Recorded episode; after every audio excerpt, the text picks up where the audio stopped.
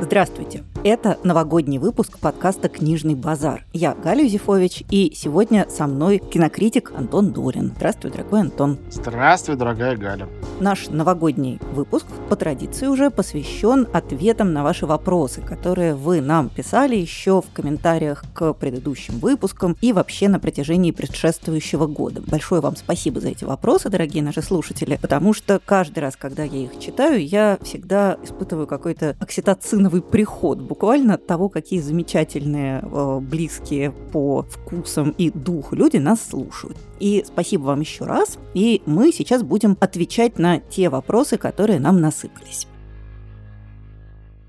И начнем мы, наверное, с вопроса от Ольги, которая спрашивает нас про детективы. И тут я думаю, Антон, что этот вопрос в равной степени тебе и мне, потому что Ольга спрашивает нас о детективах про интеллектуальную среду или искусство. Ольге высокая планка. Она с удовольствием прочла седьмую функцию Лорана Бине, с удовольствием прочла «Смерть красного Хазара» Шлома Занда, и ей хочется еще какого-нибудь интеллектуального детектива, видимо, по похожего уровня. Я э, начну, наверное, с простой рекомендации, э, с рекомендации э, детективов Йена Пирса. Вообще, Ян Пирс совершенно выдающийся, на мой взгляд, писатель, и только в силу какой-то вопиющей бесхозяйственности издательства АСТ его уже 100 миллионов лет не переиздают. А последний его роман, замечательную Аркадию, так и не перевели. Ну так вот, у Яна Пирса есть три таких больших романа. «Перст указующий» про Ньютона, «Сон Сципиона», мой самый любимый, про Францию, начиная от поздней античности и до Второй мировой войны, и «Падение Стоуна», который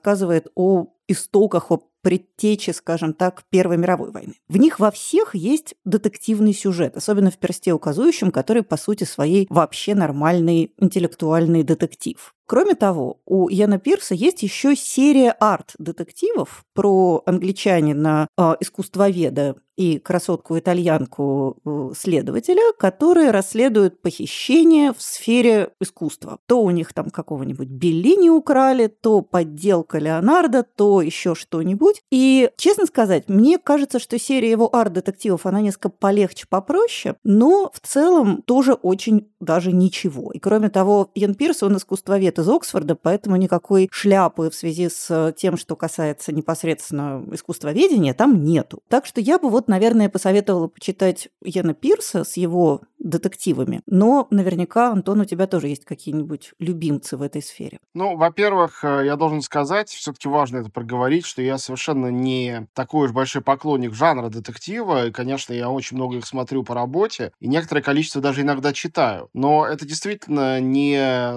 не самое мое любимое. Наверное, я не являюсь здесь таким уж специалистом. Хотя, кстати говоря, с точки зрения книг, э, ну, надо все-таки, мне кажется, сказать о классике, об э, имени Розы и других, на самом деле, книгах Умберто Эко, потому что если в чистом виде его детектив всего один, имя Розы, который стал, как считается, ну, таким э, хрестоматийным текстом, точкой отсчета, что ли, для интеллектуального детектива. То есть, грубо говоря, для соединения чтива сугубо искусствоведчески интеллектуального с жанром, с Агатой Кристи, не желая обидеть Агату, разумеется. И было много а, таких книг, были достаточно выдающиеся. Например, по-моему, это называется по-русски по «Меня зовут Красный» или «Мое имя Красный» Архана Памука. Э, в отличие от э, Эко, он даже лауреат Нобелевской премии по литературе. Это, если кто-то его не читал, не знает, что это прекрасный писатель, вдруг это поможет. То есть это серьезная литература, это не Pulp Fiction, ну и это детектив. Их на самом деле немало. И если говорить о моем самом любимом, то это тот же самый Умберто Эко, но, конечно, Маятник Фуко, а не имя Розы. Для меня, э, скажем так, э, лучшая возможная книга об интеллектуальном расследовании или исследовании о том, какие опасности оно в себе э, кроит, опасности для самого разума. Вот, если говорить о кино, э, ну, не называя экранизации, там есть две экранизации того же имени Розы, они, на мой взгляд, обе, каждый имеет свои небольшие достоинства, но огромные недостатки, если пытаться сопоставлять с впечатлением, которое производит книга. Ну подожди, назвать э, Шона Коннери небольшим достоинством, это, мне кажется, как-то оскорбительно. Это крупное Он достоинство. довольно большое достоинство, 190 сантиметров росту был. Ну, там даже и Кристиан Слейтер хороший. Да вообще, хороший фильм, если бы не книжка. Да, это, пожалуй, правильная формулировка.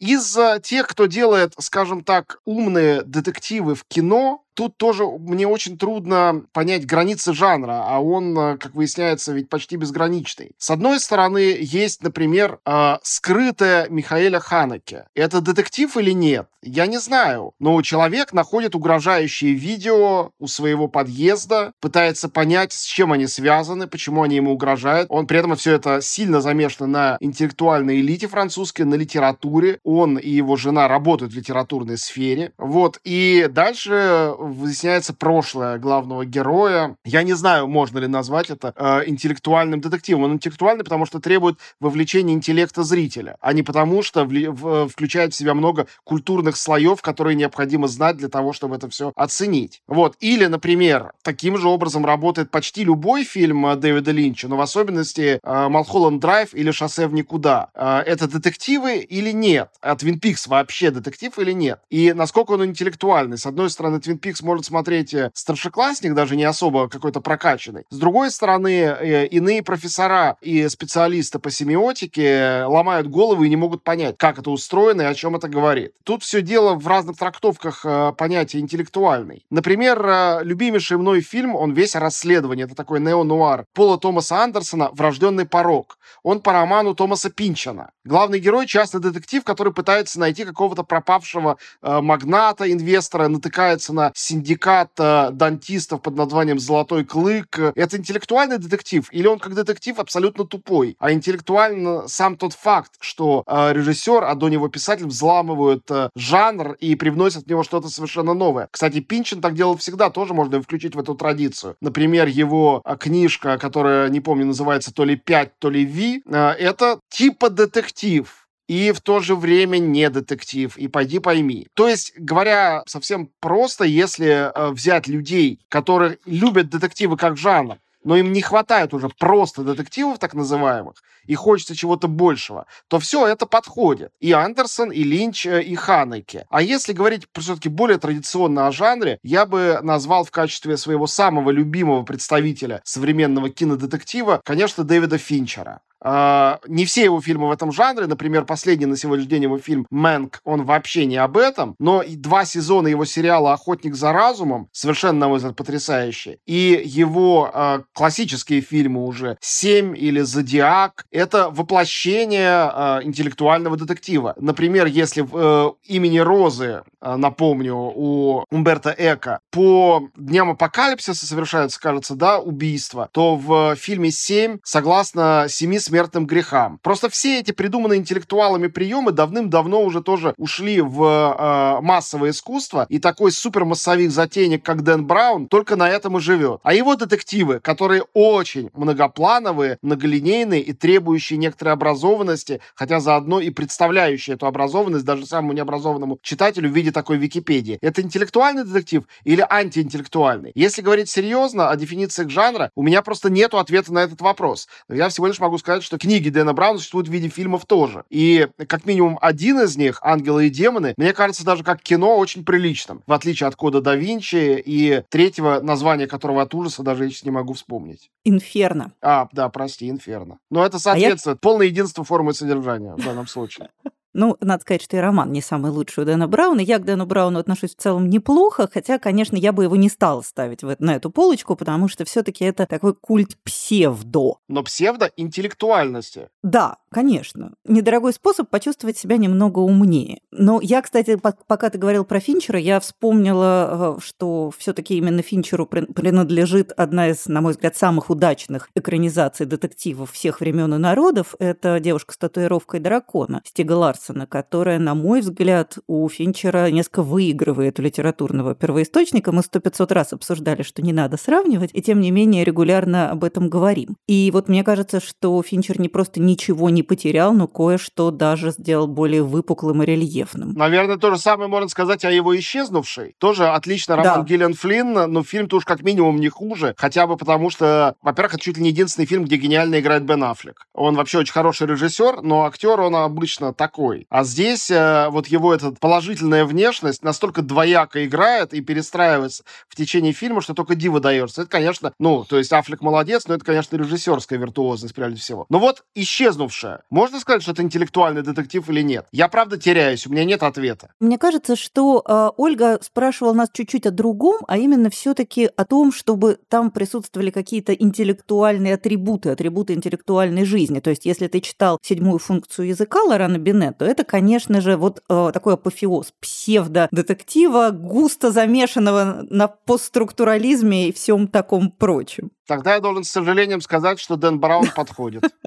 Дэна Брауна мы запишем со, со знаком звездочки, но вот все остальное, надеюсь, Ольга, вам пригодится. И еще один микровопрос про детективы. Прости, Антон, тут к тебе вопрос, видимо, как к франкофону, потому что наш э, слушатель, который не назвался, упрекает меня в том, что я часто говорю про детективы и часто говорю про англоязычные детективы, а про французов я говорю сравнительно редко. И, в общем, это действительно правда, потому что мне кажется, что французская традиция детектива, она, безусловно, есть, она, безусловно, выдающаяся, и она совершенно другая. То есть мне кажется, что это две разные общности. Люди, которые любят французские детективы, и люди, которые любят англоязычные детективы. Вот я принадлежу ко второй категории. Я люблю англоязычные детективы гораздо больше, чем франкоязычные. Признавая все величие и отдавая, что называется, должное. А еще вот нас, нас спрашивают, совсем ли плохо Кристоф Гранже. На мой взгляд, все, кроме его первого романа «Багровые реки», к которому просто есть вопросики, все остальное да, на мой вкус довольно ужасно, потому что это тоже такая особенность, как мне кажется, именно французского детективного канона. Они всегда, французы, очень легко уходят в какую-то совсем вообще метафизику. И вот Гранже с этих стапелей рвет просто каждые,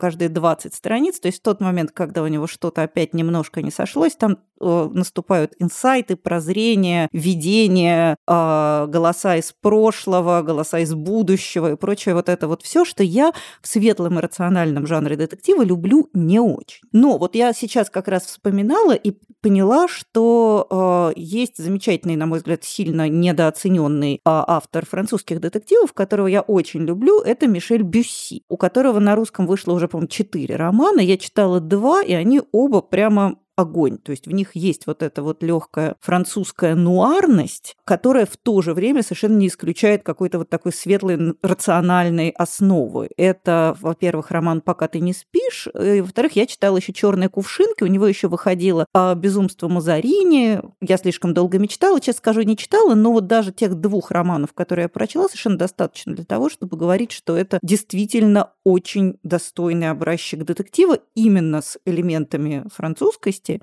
но при этом не э, вовсе улетающий в космос, как это делает Гранжи. Может быть, у тебя есть тоже какие-нибудь французские любимцы из детективной сферы? Ну, понятно, что там есть какой-нибудь великий же призо, э, но вдруг ты еще тоже кого-нибудь знаешь, кто прекрасен и недооценен? Нет, я, я очень мало читаю детективов, и я должен сказать, что вот в этой области я с тобой, то есть Гранже у меня вообще не идет, например. А детективы Джон Роулинг э, э, про Кармарана Страйка, хотя, еще раз, я не читатель детективов и не англофил, они у меня пошли просто прекрасно, я их прочитал с огромным удовольствием, все проглотил. Хотя, опять же, не, ну, не мой жанр. Вот. А в кино каких-то крутых французских детективов не было уже, по-моему, довольно давно. Либо я их не видел, что тоже очень может быть, поскольку к жанру, э, еще раз, э, спокоен. Э, классики, действительно, французы как раз мне нравятся тем, что в отличие от англичан, у которых есть часто формула, и они делают все возможное, как угодно могут лезть вон из кожи, чтобы не нарушить формулу, вот придумать новый какой-то текст, а формулу не нарушить. И в эту формулу вписывается все, и вот книги Джон Роллинг тоже все вписываются в эту формулу. А одновременно с этим существуют французы, которые просто взламывают жанр как хотят и идут направо и налево, и э, эта свобода мне всегда очень в них нравилась. Вот. Но я говорю сейчас именно о классиках жанра, и здесь надо назвать... Просто, понимаешь, ты думаешь, что великие все это знают, я уверен, что совсем не все. Что существует э, дуэт Буалонер-Сажак, в смысле давно не существует уже, это далекое прошлое. Но на секундочку, это люди, которые написали роман, по-моему, ее оригинальное название «Та, которой не стала», э, из которого родился фильм «Головокружение» Хичкока. И в литературе все еще есть вот это прискорбное разделение на высокое и низкое. Может, оно не формально существует, но оно есть. Когда будут перечислять великих и выдающихся писателей французских за 20 век, никто не вспомнит Болонер Сажака. А в списке лучших фильмов всех времен и народов «Головокружение» очень давно находится на первом месте. Просто на первом, не на каком-то, не в первой десятке. Вот, это их сюжет, он очень, вообще-то говоря, э, изысканный. Хотя, наверное, Хичкок сделал его еще круче, как он умел. И, конечно, Себастьян же Призо, э, который очень мало написал, и почти из каждого романа которого э, родились очень неплохие фильмы, а были оригинальные сценарии тоже. Наверное, последний экранизованный же Призо на моей памяти, а нет, последний была «Дама в очках э, с ружьем в автомобиле», очень была плохая экранизация замечательного романа, и она как-то стерлась из памяти моментально. Но перед этим э, была очень хорошая лет уже 20 назад, впрочем, «Долгая помолвка» про Первую мировую войну Жана Пьера Жене с Адри Тату. Это был следующий фильм после «Амели». Вот. И это очень интересный пример. Опять же, интеллектуальным детективом это не назовешь, но это история девушки, которая ищет своего жениха, э, пропавшего без вести в Первой мировой войне. И она не хочет верить, что он мертв. И это даже посылка сама супер нестандартная. И все ее поиски, и то, через что они проходят, и написано это так, что вау, и снято очень здорово. И вот э, этот фильм прошел довольно незамеченным. Я думаю, что для многих наших слушателей он э, не отсмотрен еще. А я внезапно, э, пока ты говорил, я вспомнила, что у меня внезапно есть рекомендация, что посмотреть. Это очень смешная экранизация Мегре Семенона, который тоже абсолютный классик и тоже как-то э, задвинулся несколько э, в последние десятилетия. Кстати, Семен, Семенон бельгиец, по-моему. Поэтому, Нет. конечно, это франкоязычная традиция, но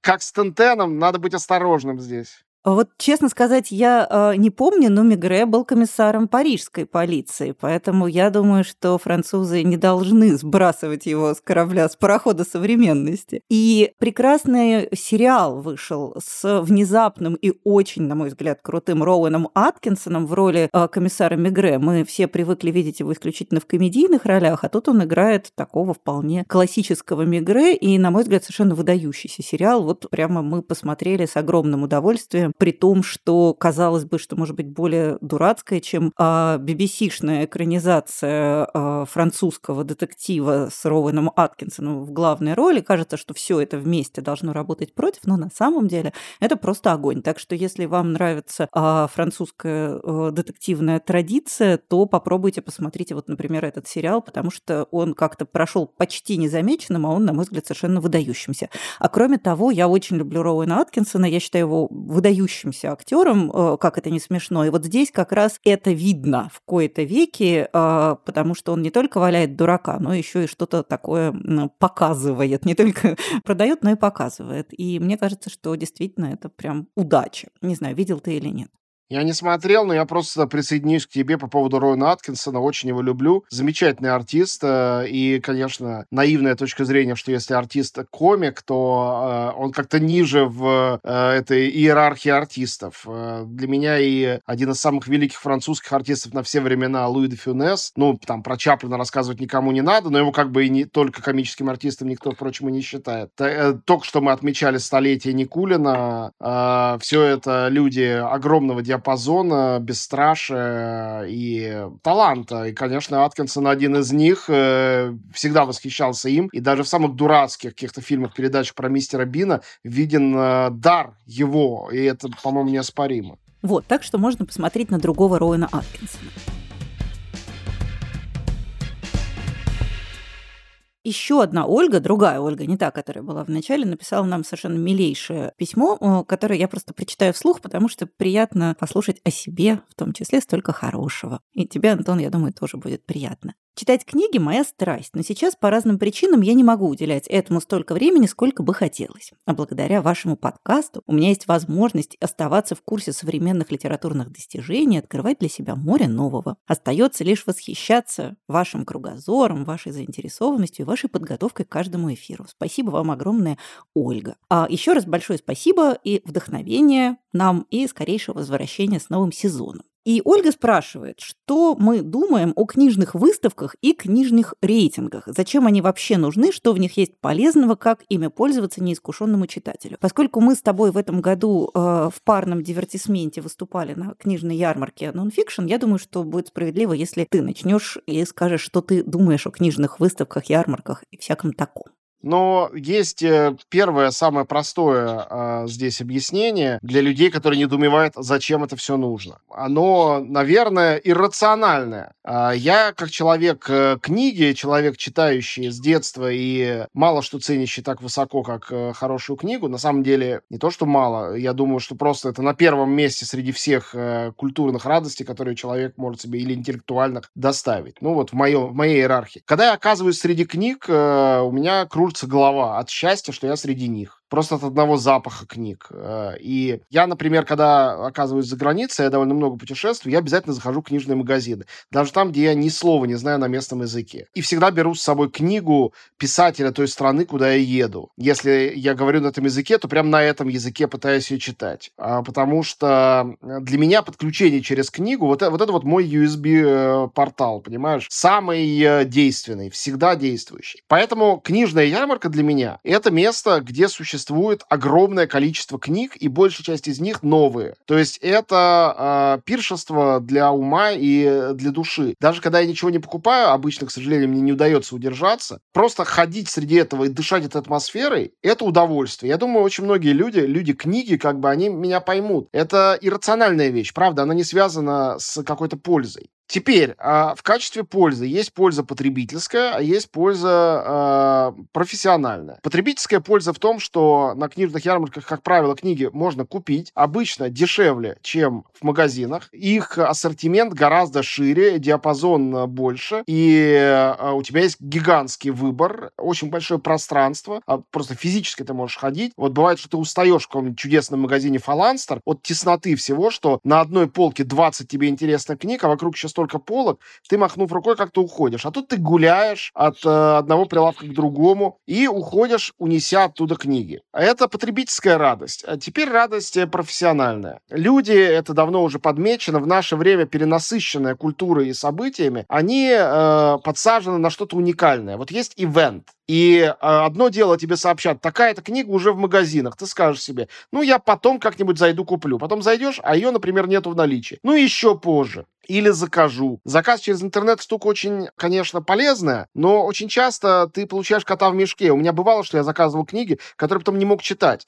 Иногда ты не можешь читать книгу, поскольку я читаю бумажные книги. Просто потому что, ну, тебе не нравится, не знаю, ее вес, ее вид, э, э, обложка, картинки. Бывают и такие рациональные вещи. Книжный магазин или книжная ярмарка для меня то, где ты можешь увидеть книгу, пощупать книгу, а на книжной выставке еще и поговорить с издателем, увидеть и услышать писателя, переводчика, людей, которые это это делают. И когда они приходят туда и собираются вместе, люди, их послушать, на них посмотреть, это ведь сборище читателей или потенциальных читателей одной и той же книги. Книга – дело одинокое. Ты ее дома сам с собой читаешь. Ты можешь жить в семье, и ты фанат какой-то книги, а твой муж или жена или дети не фанаты, и ты в одиночестве. А тут ты вдруг совершенно чужими людьми оказываешься не в одиночестве. Вам всем интересно, не знаю, седьмая функция языка. Вот всем э, 70 человекам, сидящим сейчас в зале. И ты смотришь на них, они очень разные, и они все такие же, как ты, хотя бы в этом отношении. Это абсолютно волшебное ощущение. Кстати говоря, оно очень схоже с ощущением похода в кино. Почему я говорю, что надо в кино ходить? Ходить, ну не то, что надо, но я люблю ходить в кино больше, чем э, смотреть фильмы дома. Потому что ты вдруг начинаешь переживать одно и то же, что и незнакомцы в темном зале. Рядом с тобой сидят незнакомые люди. Тебя с ними не связывает ничего. И вдруг вы одновременно смеетесь. Или вдруг ты украдкой утираешь слезы, потому что растрогался, и видишь, что человек справа делает то же самое. И это очень особенное ощущение, оно его ни с чем не сравнишь. И книжные ярмарки — это единственное на самом деле место и время, когда э, литература, одинокое занятие, дает вот это счастье своему читателю. Да, я хочу просто горячо солидаризироваться с этой точкой зрения, потому что для меня книжная ярмарка – это место, где сотни, иногда даже тысячи вылезших из угла читателей а, встречают друг друга и могут как-то обменяться радостью, любовью и пережить совместно некоторые эмоции. Но я еще хочу сказать буквально два слова про то, зачем нужны книжные рейтинги и как ими пользоваться. Если вы не специалист специальный, не знаю, коллекционер книжных рейтингов.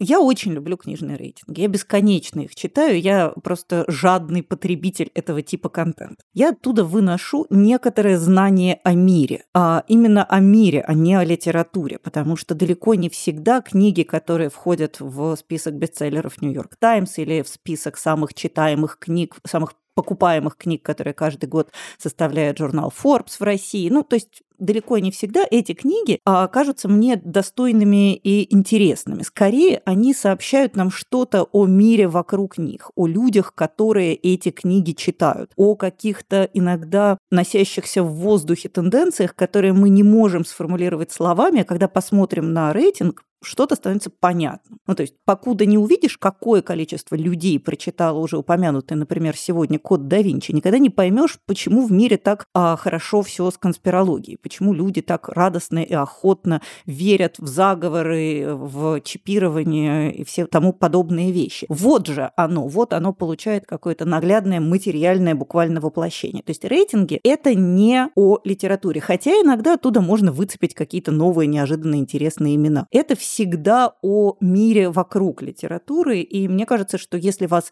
интересует вот такое преломление, то я бы на них, за ними иногда присматривала. Не в режиме, что как-то все это прочесть нужно обязательно, и что если что-то попало в список бестселлеров Нью-Йорк Таймс, то теперь умри, но прочти. Нет, скорее это интересно как такой социокультурный феномен.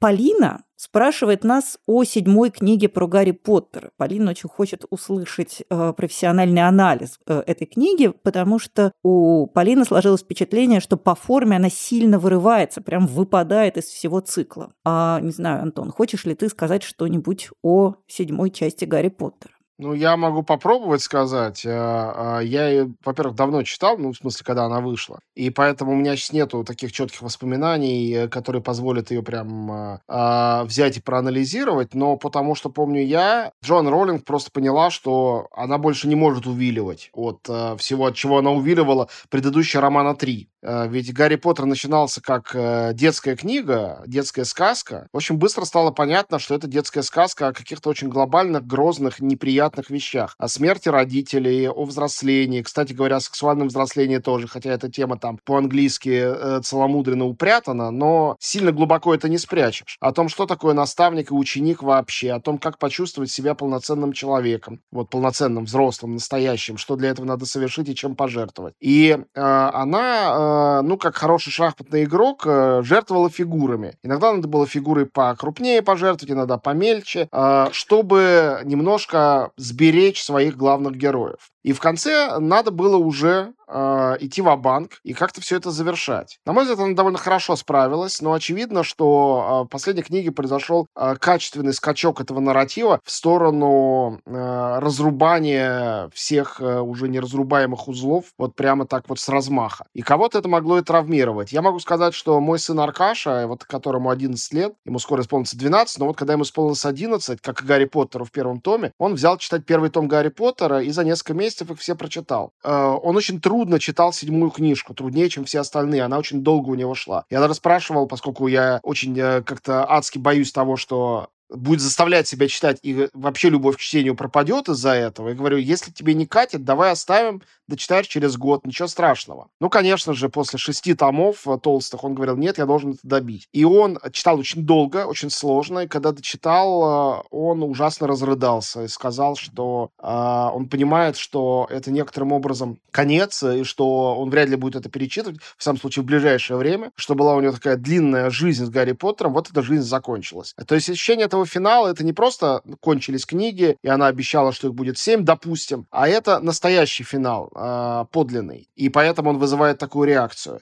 И я, э, вытирая эти его слезы, вспомнил о том, что когда я писал, а это некоторым образом моя специализация, э, свою э, сначала курсовую работу, потом диплом, а потом и диссертацию, впрочем, я ее так не защитил, про советскую повесть сказки, у меня там была мысль, которую мне довольно сложно было даже э, в словах выразить, я очень старался. Сейчас попробую коротко ее пересказать. Мысль в том, что у сказок, э, таких вот повестей сказок, которые все построены не внутри волшебного мира, а на стыке реального мира нашего и волшебного мира, что у них не может быть хэппи-энда, потому что они все всегда заканчиваются тем, что сказки больше нет. Сказка закончена. Закончен не только сюжет, но и сама сказочность. Магия в мире исчерпана, как в конце «Властелина колец» или в конце «Старика Хатабыча». Магия закончена, и поэтому это не воспринимается как хороший финал. Я думаю, что эта двойственность есть и в финале Гарри Поттера тоже. Я бы, наверное, хотела к этому добавить, что э, все-таки именно в седьмой части Гарри Поттера э, впервые с максимальной ясностью и остротой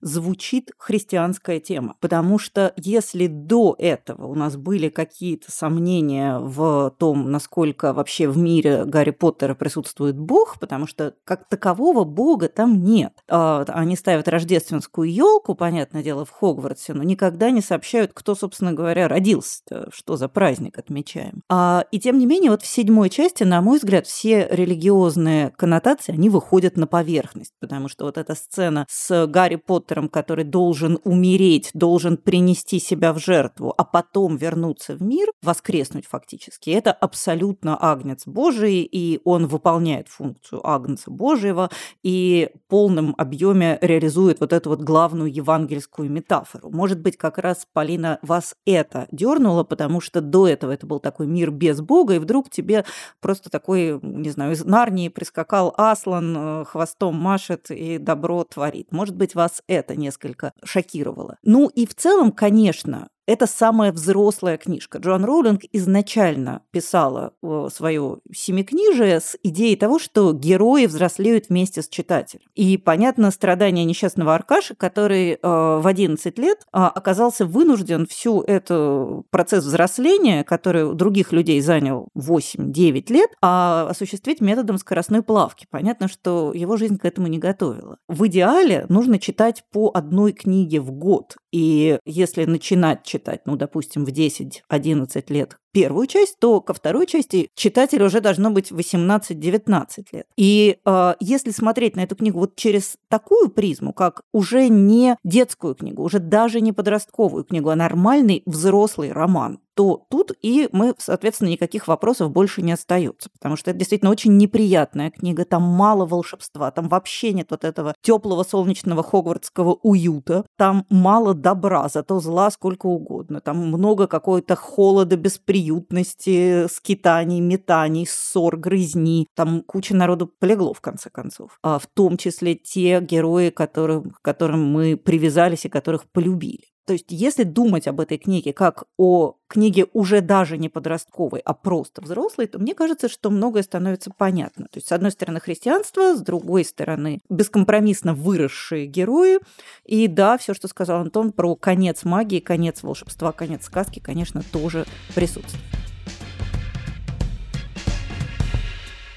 Следующий вопрос у нас от твоего тезки Антона, который спрашивает нас про Терри Пратчета. Э, Антон пишет нам, что я уже давно слушаю подкаст «Книжный базар» и не пропустил ни одного выпуска. И за все это время, если память меня коварно не подводит, ни мы с Настей, ни мы с тобой не обсуждали произведение Терри Пратчета. И сейчас я, недавно открыв для себя этого автора и увлекшись его творчеством, очень хочу спросить у вас, почему. Может, в кругах знающих людей интерес к Терри Пратчету считается постыдным. Но я должна сразу сказать, что если он где-то и считается постыдным, то я в эти места не хожу и вам не советую. Вообще, мне кажется, что интерес к чему бы то ни было постыдным быть не может, если это не интерес к грязным сплетням из жизни чужих для вас людей. Да и с тем можно, что называется, работать. То есть ничего стыдного в интересе к Терри Пратчету, безусловно, нет. Я к Терри Пратчету что отношусь с колоссальной нежностью и теплом, а при том, что лично я читала у него, допустим, три или четыре книги, и вряд ли когда-нибудь соберусь их перечитывать. Мои нежность и тепло связаны с тем, что а, на протяжении примерно двух лет Терри Пратчетт был главным писателем в жизни моего старшего сына. Я понимаю, что это звучит как-то немножко покровительственно, что вот типа э, ребенок читает. Это детская литература. Во-первых, мой сын примерно тогда же страстно любил и Сигуры. Вообще мой старший мальчик читает очень много и очень странное. И любовь к Пратчету у него совпала с любовью к очень серьезным взрослым и умным вещам, типа, не знаю, Дара Набокова. И для него это всегда был такой волшебный сад, волшебная страна, в которую он убегал от всего и откуда он возвращался с кучей каких-то интереснейших цитат и наблюдений. До сих пор, надо сказать, мой уже теперь 18-летний сын регулярно Пратчета цитирует и приводит его э, в качестве каких, какого-то источника жизненной мудрости и источника примеров И уже в силу этого я совершенно ни одного худого слова сказать про Пратчета не могу. А, на мой взгляд, он совершенно выдающийся мастер. Единственное, что в моих глазах его не то чтобы принижает, но как-то несколько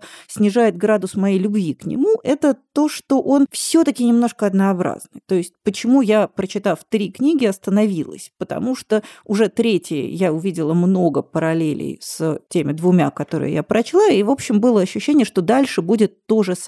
Но я отлично понимаю, что это такой комфортная повторяемость. Это как комфортная предсказуемость а, британского детектива, когда мы всегда знаем, что в конце Пуаро соберет всех в библиотеке и скажет, кто убийца. Нас это совершенно не раздражает. Вот мне кажется, Пратчет устроен каким-то таким же способом. То есть я думаю, что мы о нем не говорили просто в силу того, что ни у меня, ни у Насти, невозможно, у тебя, Антон, Пратчет не входит в какой-то персональный иконостас, а вообще книжек много и фильмов много, и все не упомянешь. То есть ничего дурного сказать про Пратчета не могу, только хорошее. А, а серия про Стражу-Стражу, на мой взгляд, вообще выдающаяся. И вот ее бы я выделила как-то в особый поджанр, подвид. Еще одна причина того, что Пратчет несколько менее известен, по крайней мере, в России, чем мог бы, это, наверное, то, что все-таки совсем все плохо с экранизациями. А удивительным образом Пратчета почти не экранизировали. Есть «Почтарение», фильм, который а, даже на очень большой любви к Терри Пратчету, по-моему, посмотреть сложно, ну, какой-то он прям совсем грустный. Есть еще одна экранизация «Цвет магии», по-моему, один из лучших романов Пратчета, который тоже, ну, прям скажем, средний. Может быть, я не права, Антон, поправь меня, если ты вдруг находишь в этих фильмах какие-то выдающиеся достоинства. А, а в целом, мне кажется, что вообще глупо как-то говорить о стыдности Пратчета, когда то, что называется, это автор, который из года в год издается многотысячными тиражами по всему миру, его любят миллионы людей, и его смерть оплакивали те же самые миллионы. Э, словом, мне кажется, что а, Пратчет абсолютно прекрасен, любить его тоже совершенно замечательно. Просто для меня он, наверное, писатель не специально обожаемый, но и не более того. У меня тут простой ответ, и в отличие от Галина очень короткий. Я прочто не читал. Он просто не пришелся на э, время, когда я читал научную фантастику и фэнтези. Это был период очень интенсивного чтения э, в начале 90-х годов. Возможно, тогда у нас его еще не начали переводить. Это может быть. Но я не уверен. Но э, мне кажется, он пришел немножко позже. И у меня было лет 5, 3, может быть, 4 года, когда я читал фактически практически только фэнтези, научную фантастику. Дома у мамы до сих пор в память об этом стоит шкаф, заполненный только этими книгами, которые во всей нашей большой семье читал только я. Вот. И я, например, могу провести экскурсию по творчеству Майкла Муркака, например, или Роберта Желязны. Я могу час или два без подготовки рассказывать об их мирах. А про Пратчета вот не, не дошло до него. В какой-то момент я присытился. Но, с другой стороны, я и Дар Набокова тоже не люблю. Поэтому кто его знает? Э, может быть, тут есть какая-то внутренняя зависимость, которую просто мы еще не вскрыли. Так, если говорить с какой-то профессиональной точки зрения, я вот сейчас, пока э, Галя рассказывала, проверил еще раз. Нет никаких кинофильмов по Пратчету вообще. Его только на телевидении делали. Я телевидение, тем более английское, практически не смотрю. Я сериалы почти игнорирую. Я, тем более, если они не очень хороши. А, я совершенно не англофил. Я знаю, что для любви к некоторым писателям очень важно любить все английское, что называется. Я нет, я вне из этих людей. Не потому, что я люблю все там французское или португальское. Просто английское очарование для меня не является особенным э, и каким-то преимущественным. Вот, э, поэтому как бы и нету причин, по которым мне прачета знать и любить и нужно. Наверное, в процессе общего образования в какой-то момент надо попробовать себя заставить прочитать, хотя, опять же, как я говорил чуть раньше, как только заставляешь, сразу все заканчивается. Ну, наверное, мне для этого нужен какой-нибудь выдающийся режиссер стал наконец-то экранизировать Пратчета, весь мир стал бы этого ждать, и я, выматерившись про себя несколько раз, э, э, узнал бы у Facebook, какой перевод лучше, и, и взял бы себе какую-нибудь одну книжку и попробовал бы ее освоить. Так что любите Пратчета, а если вдруг э, у вас есть, завалялся в хозяйстве подросток, который любит э, фэнтези, то мне кажется, что это вообще прям чистое счастье, на много лет хватит, и можно оттуда будет вынести много всего прекрасного. Ну, я, например, с удовольствием бы посмотрела какое-нибудь кино э, по Терри Пратчету, даже если это принесет, Антон, тебе страдания и вынудит тебя... Не обязательно, вдруг мне это счастье принесет, никто не знает. Прекрасный вопрос от Алексея, который спрашивает нас, как вернуться к чтению Толстого и с чего начать. Что читать, «Войну и мир» или Анну Каренину, если еще не читал ничего? Как вернуться к брошенной в школе «Войне и миру» и стоит ли? Зачем читать Анну Каренину, если все и так знают, чем все кончилось? Смотреть ли любителям советской экранизации Бондарчука новый сериал Тома Харпера или только тем, кто Бондарчука не переносит? И зачем сегодня человеку, выросшему на блокбастерах 21 века, смотреть того же Бондарчука? А благодарный зритель и слушатель всех выпусков «Книжного базара» и радио Долин Алексей нас спрашивает. Я могу очень быстро сказать, потому что время у нас уже не так много осталось. Я хочу сказать, что в прошлом году я впервые после 20-летней паузы перечитала Анну Каренину.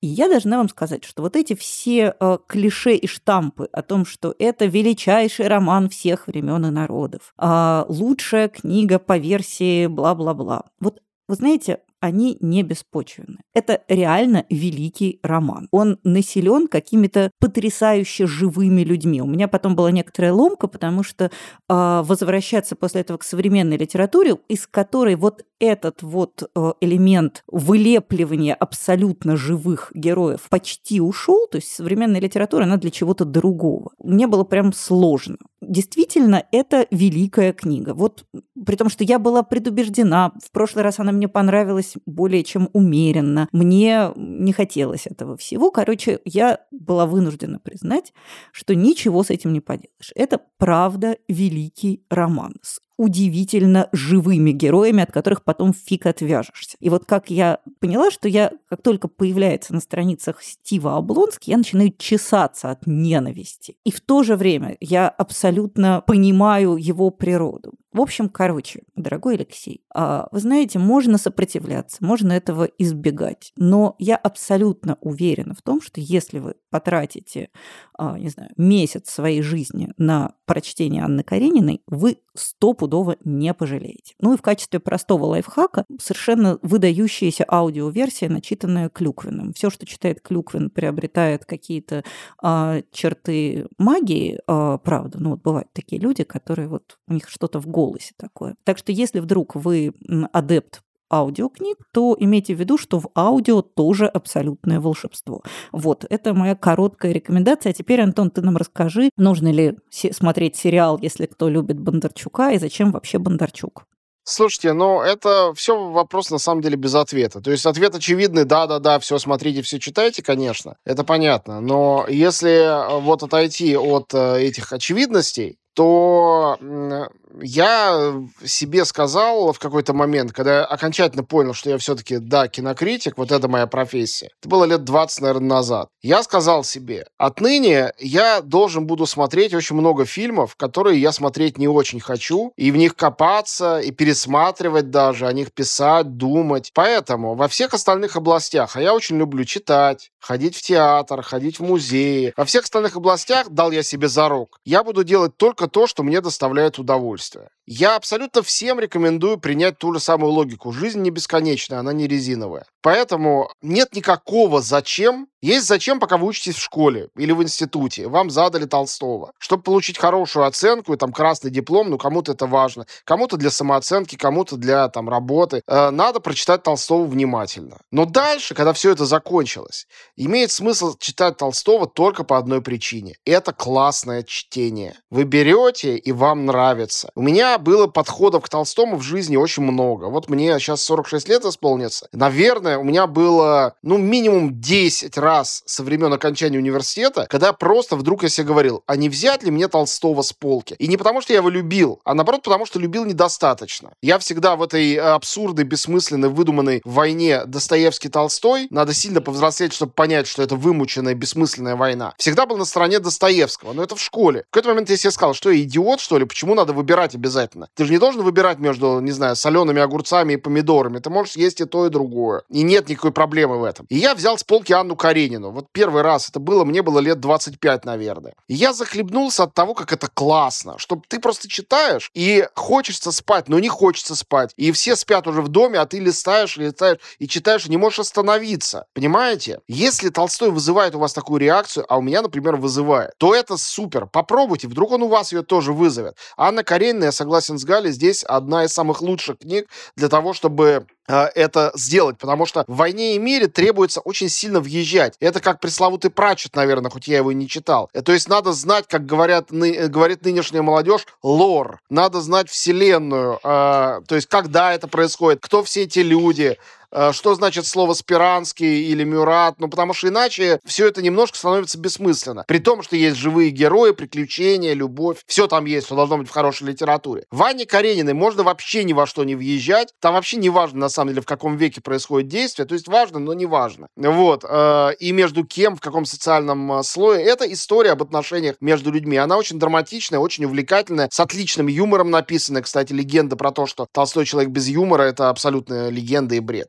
Анна Каренина «Война и мир» понятно. Лучше скажу про несколько книг Толстого, которые, мне кажется, очень хорошим способом в него въехать, если вот эти два школьно-институтских названия вас как-то уже запаривают и как-то, не знаю, надоели заранее даже. Вы, и вас, не знаю, э, давит то, что они здоровые такие. Это же тоже проблема. Во-первых, я несколько лет назад, не знаю, лет 8 назад, наверное, перечитал впервые со школы «Воскресенье». Я был уверен, что «Воскресенье» — это тоска смертная, что это история какая-то такая поучительная и прочее. Я был потрясен тому, э, насколько это на самом деле современная штука, рассказывающая о рождении русского интеллигентного диссидентства, об этом, э, об этом самом сострадательном движении э, человека интеллекта, который чувствует свою, свою вину перед народом, война, вина совершенно не призрачная, реальная, и о том, как он идет в Сибирь, пытаясь эту вину искупить, но все еще ничего не понимает и не может ничего понять. Это понимание невозможно. И эта пропасть между Нехлюдовым и Катюшей Масловым, Масловой, на самом деле, она непреодолима неповторимо. Это драматично и смешно, и очень интересно. И Толстой тут кучу всего предсказал. Э, другое, что меня потрясло, это толстовская драматургия. То есть, э, например, «Власть тьмы», название каково, никогда не говорите, э, пока вы не прочитали эту пьесу внимательно,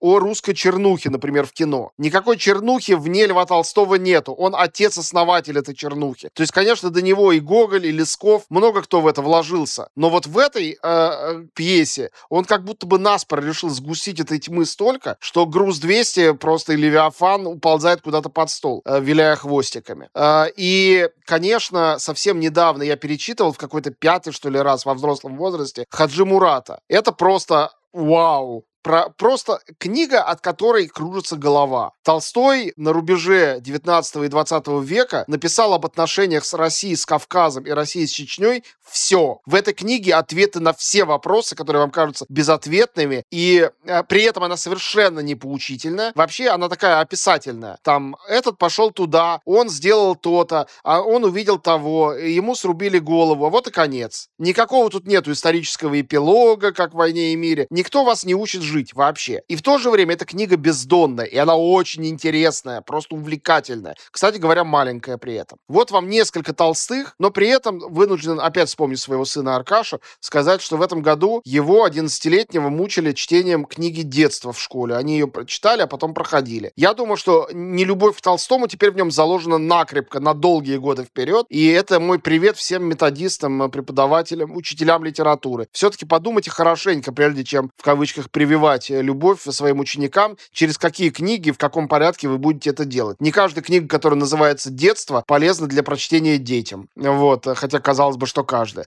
Что касается фильмов, э, очень коротко повторю свою стародавнюю мысль фильмы по Толстому не имеют никакого отношения к книгам Толстого. Э, фильм Бондарчука — это фильм Бондарчука. И сравнивать фильм «Война и мир» надо не с сериалом «Война и мир». Сравнивать фильм «Война и мир» надо с фильмами «Ватерлоу», «Судьба человека», и они сражались за Родину. Если вас интересует творчество Бондарчука, если он для вас интересный режиссер, на мой взгляд, несомненно интересный, очень важный, яркий представитель советского кино, именно советского, в хорошем и плохом его смысле, то, конечно, «Война и мир» — это одно из главных его произведений, и для изучения творчества Бондарчука и советского советского кинематографа это прям обязательное зрелище. А для любого хорошего или плохого отношения к Толстому это факультативно. А про сериал, про сериал что скажешь? Я-то, как всегда, э, ну, он очень милый. Я очень люблю, я очень люблю Пола Дано. Он совершенно не похож на Пьера Безухова, но э, мне кажется, он такой там очаровательный, что хочется, чтобы Пьер Безухов был похож на него. Вот. Но я тут с тобой соглашусь, что когда смотришь сериал слишком тщательно,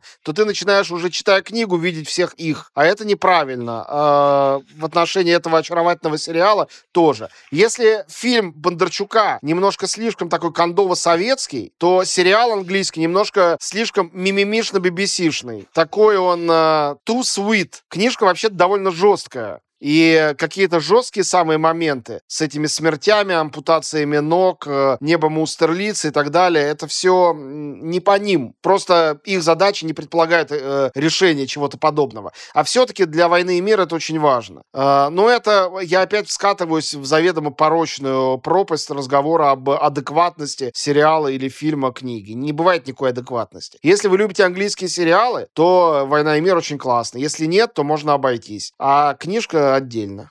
Ну и возвращаясь к, собственно, творчеству э, Толстого, я, во-первых, просто, что называется, неистово плюсую к рекомендации Хаджи Мурата, потому что для меня, наверное, Хаджи Мурат и «Севастопольские рассказы» — это более важные книги Толстого, чем даже совершенная абсолютно Анна Каренина и очень любимая мной «Война и мир». Но я вот буквально, опять же, за прошедшие пандемийные годы, которые у меня как-то пришлись на перечитывание классики, я перечитала еще позднего, совсем позднего Толстого, типа Крейцерова соната или «Смерть Ивана Ильича», они вообще короткие. И это, на мой взгляд, ну вот такие книжки, которые аккуратно с читателя снимают шкурку при помощи перочинного ножика. То есть это очень болезненное и абсолютно невероятное по силе эмоционального переживания чтение. То есть, если, опять же, у вас не очень много э, лишнего времени и вид четырех томов «Войны и мира» вселяет в вас панику, то можете попробовать начать вот с такого короткого Толстого, который точно совершенно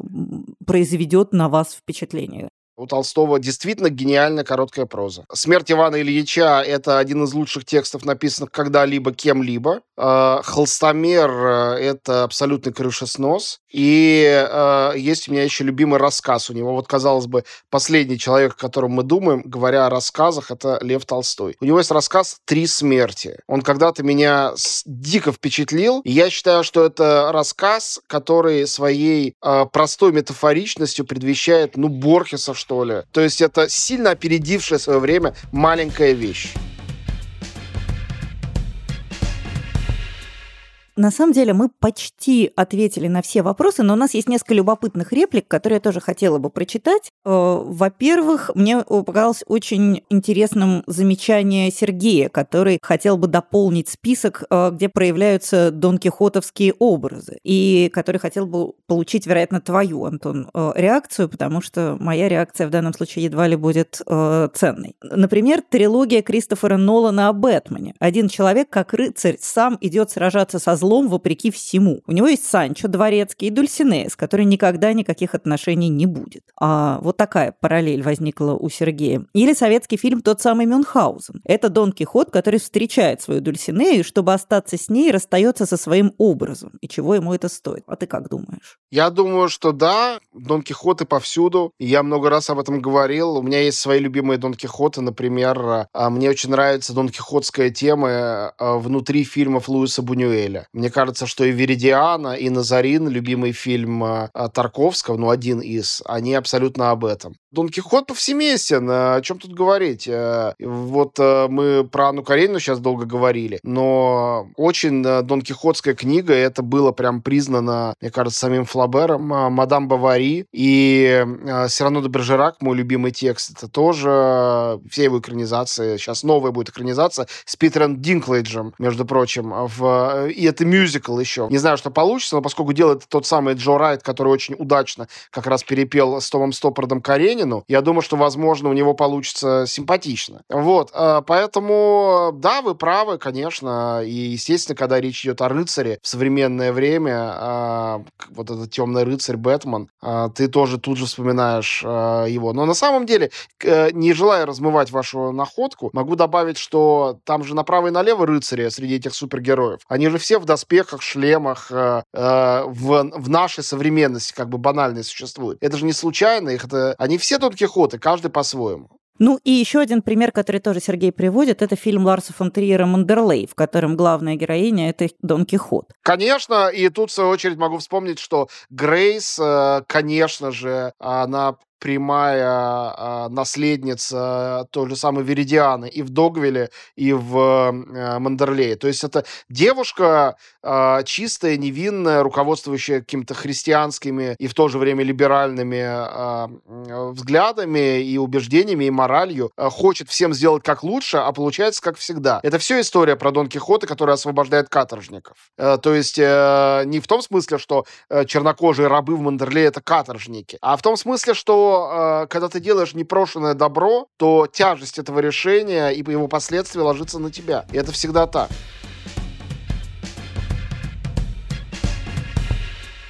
И э, еще э, замечательный вопрос от Евгения, даже не вопрос, а скорее претензия. Евгения совершенно справедливо указывает нам на то, что мы про Дюма поговорили, про Толстого Достоевским поговорили, про Пелевина с Сорокиным поговорили, а про Пушкина не поговорили. Про экранизации Пушкина ничего, буквально не полсловечка. И э, Евгения просит э, назвать какие-то важные экранизации Пушкина. Для меня есть ровно одна важная экранизация Пушкина, я быстро ее назову, а потом передам подачу тебе. Э, я очень люблю фильм «Станционный смотритель», снятый недавно умершим Сергеем Соловьевым, который, на мой взгляд, а, достиг какого-то вот прям идеального воплощения Пушкина на экране. Я должна сказать, что я этот фильм смотрела в каком-то первый раз, смотрела в каком-то совершеннейшем детстве, когда я еще не читала, собственно, повесть Пушкина. И этот фильм меня абсолютно потряс. Потом я прочитала повесть, и повесть меня тоже потрясла, и они меня продолжают потрясать до сих пор какими-то параллельными курсами. Мне вообще кажется, что а, вот если есть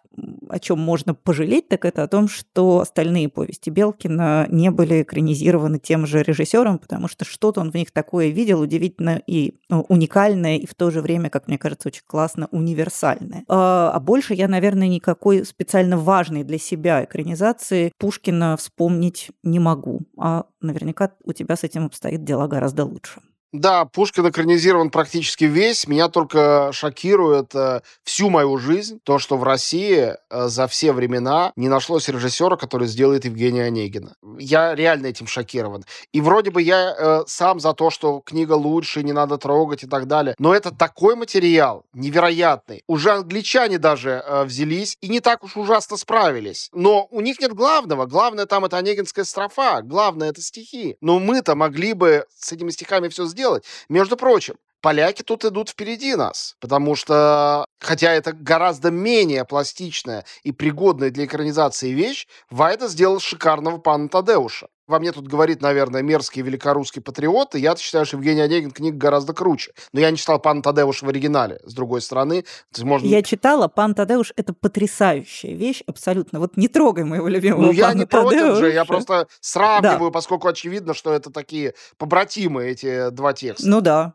Вот, это мое главное недоумение. Что касается Пушкинианы в кино, есть очень много фильмов, есть среди них гениальные, есть среди них э, совершенно никчемные. Э, я э, назову три своих любимых фильма, связанных с Пушкиным да, если можно вот так вот. Про каждый из них я мог бы сделать целую передачу. Они все три из разной области. Э, самый любимый, наверное, вот на первом месте, наверное, это «Любовь детства». Просто тогда я это увидел, и я был поражен в самое сердце. И до сих пор у меня мурашка, когда я вспоминаю об этой вещи. Это телефильм Швейцара «Маленькие трагедии». Я отказываюсь от... Э, я многожды слышал. Ну, все там хорошо, но вот только там Сальери не подходит. Или все нормально, ну, какой из э, Высоцкого Дон Гуан? Или все бы хорошо, но почему египетские... Ну, или там сцены из Фауста. Для меня там безу безупречно все. Это еще и был первый фильм ужасов в моей жизни. Я смотрел его по телевизору, мне рассказали про приход Командора, и когда раздались его шаги, мне было так страшно. Наверное, мало от чего было так страшно.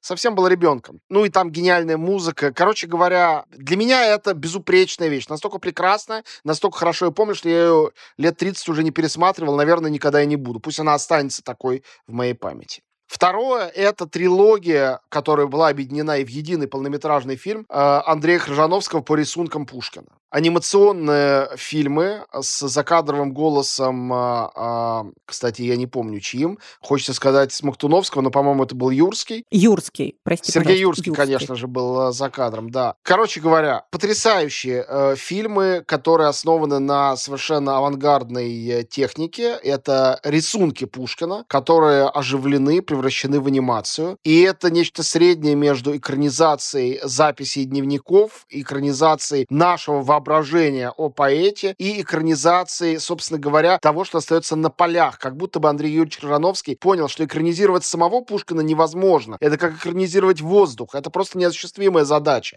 И опять музыка Шнитки, кстати говоря. Как и в «Маленьких трагедиях», я часто только сообразил. Но это так. Наверное, Шнитки у меня как-то связан особенно с Пушкиным. Что странно, э, Шнитки — композитор дисгармонии, а Пушкин для нас воплощение гармоничности. Ну вот, может быть, они как-то тут и соединяются. И третье, и э, хоть режьте меня на части, я от этого никогда не откажусь и не сдам этот плацдарм. Великий фильм о том, э, до чего доводит неуемная любовь к литературе и идолопоклонничество. Фильм Юрия Мамина «Бакенбарды». Это, на мой взгляд, э, совершенно убийственный пример э, всего того, что наше государство вот прямо лет 30 с того момента, когда бакенбарды были сняты, и демонстрирует. И чем дальше, тем больше мы заходим в это патриотическое общество бакенбарды, и только грустный мой Пушкин, зелененький, на Пушкинской площади, как будто бы, качая головой, на все это смотрит и никак не сойдет со своего постамента, чтобы шагами командора все это к Марилью разогнать.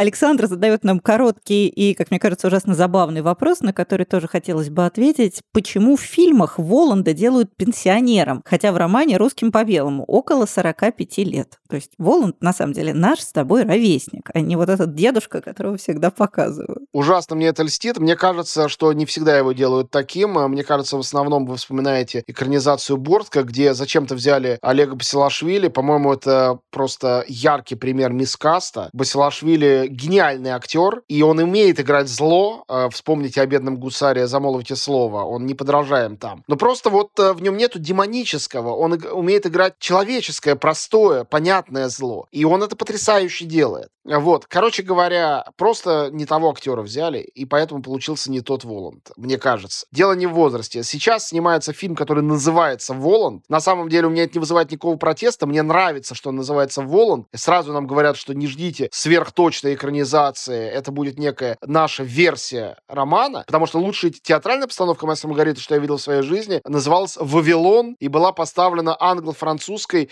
э, уличной труппой э, в цирке таком. Там почти не было слов. И это было круто. Вот. В теперешней э, экранизации роль Воланда играет Аугуст Диль, немецкий артист, который примерно такого возраста и есть. Так что э, Воланду вот-вот воздадут по справедливости. Что из этого получится в смысле кино, посмотрим.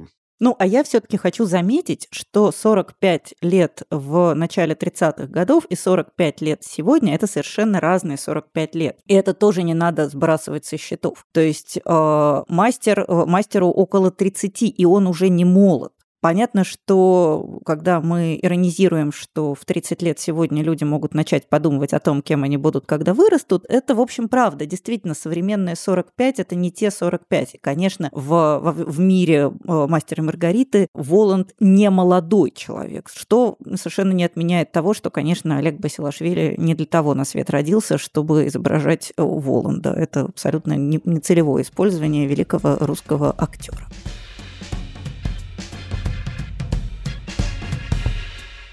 Ну и, наконец, самое заключительное, доброе слово нам пишет нам Евгения. А, восторг. Что удивительно, мне почти 50 лет, и я не знаю никого из моих многочисленных друзей и знакомых, кто прочитал больше меня. Даже моя свекровь, учительница русского и литературы. Но Антон и Галина открывают для меня бездонную пропасть нечитанного, в которую я падаю, радуясь. И мне интересно, где время нашли на все это? Я тоже читала с фонариком под одеялом. Но вы, Галина и Антон, спали хоть иногда? Вот я могу сказать про себя очень коротко. У меня очень простой ответ на этот вопрос. Я почти ничего в жизни не люблю я совершенно равнодушна к еде. Ну, то есть нет, мне иногда бывает интересно, но это вот не то, что составляет важную часть моей жизни. Я абсолютно... Я не пью никакой алкоголь, не употребляю никакие наркотики. Я совершенно не умею посещать светские мероприятия, на них себя чувствую чудовищно чужой. Никогда туда не хожу. В результате у меня очень очень много времени, которое нужно потратить на что-нибудь милое сердцу. Поэтому я читаю. Просто я читаю, потому что я больше ничего другого не люблю. И я понимаю, что я в этом смысле, ну, на меня глупо ориентироваться. Просто я ни, никакой другой наркотик на меня так не действует. И я поэтому совершенно не готова себя в этом смысле позиционировать как ролевую модель. А если вы любите разное, то слава богу, не нужно быть как э, я, э, потому что я просто у меня каких-то органов мне с раздачи не хватило, и я больше всего люблю книжки. И поэтому мне кажется, что очень важно, повторю еще раз то, что сказал Антон, что все должно быть в радости. И нет никаких оснований для того, чтобы что-то читать, смотреть, слушать и куда-то ходить, кроме тривиального желания получить от этого какое-то удовольствие, какую-то жизненную радость. Ничто никого ничему не учит, не делает лучше, умнее, красивее. Просто нужно выбирать то, что, от чего вас прет. Меня вот прет от чтения и ни от чего другого. Да, я, в общем, конечно, присоединюсь э, к этому по желанию напутствия у мной очень любимого Дэвида Линча, одна из моих, наверное, ролевых моделей. По-моему, в его книжке «Поймать большую книгу» есть прекрасная мысль. Он там пишет, что художник должен быть счастливым. Что нас научили тому, что художник должен быть несчастным, а, и что тогда рождается великие произведения. И мне говорят, а как же Ван Гог? Вот он отрезал себе ухо, так страдал и столько прекрасных картин создал. Так вот, отвечает Линч, если бы он научился практике трансцендентной медитации и был бы счастливым, он бы создал гораздо больше картин, картин, они были бы еще лучше. Это чистая правда. Когда мы говорим о чем-то гипотетическом, мы не знаем, как было бы. Недавно один мой френд в Фейсбуке задал вопрос, для чего нужна жизнь? В чем смысл жизни? Вопрос, который кажется сложным, мне, для меня очевиден ответ на него. Всю жизнь. А человек хочет только одного – счастья. Просто у всех представления о счастье разные. И одна из твоих задач в, в жизни важных – это определить, что тебя делает счастливым, а дальше это практиковать. Ну, конечно, хорошо бы, чтобы это не делало несчастливыми других людей, естественно. Тех людей, которые тебе важны, а других, обо всех людях ты думать не можешь. Вот. Вот и, вот и весь рецепт. Я, как и Галя, принадлежу к тем людям, которых чтение делает счастливым. И на самом деле я не читал так уж безумно много. В последние годы я читаю очень мало в сравнении с тем, как читал раньше. То есть действительно мало, это не какая-то форма кокетства. Если я прочитываю книгу или две в месяц, для меня это хорошо. Это очень мало, очень. Мне кажется, что счастье от книг я не перестал получать. То есть я читаю гораздо меньше, но по-прежнему э, принцип очень простой. Я беру ту книгу, от которой мне хорошо, и мне от нее хорошо. То же самое касается фильмов, то же самое касается посещения каких-то мест, куда я езжу как турист или как путешественник, и вообще всего, что я делаю. Я стараюсь заниматься тем, что делает меня счастливым. И э, поэтому количество совершенно не является э, целью, вообще не важно. Ты можешь почитать одну книгу в жизни, перечитывать ее всю жизнь и быть счастливым от этого. Ты можешь вообще быть безграмотным и получать удовольствие от чего-то другого. И это принципиально, остальное все не важно, и мне кажется, это хорошая точка, чтобы на ней всех поздравить наконец-то с Новым годом и уйти на заслуженные каникулы, да, нет? Да, с Новым годом, дорогие друзья! Спасибо вам большое, что были с нами э, в этом году и, возможно, останетесь с нами в следующем. С Новым годом, дорогой Антон! С Новым годом, дорогая Галя! Ура! Ура! С праздником! Счастливо! Хороших вам каникул и выходных. До свидания, до новых встреч! Всем пока!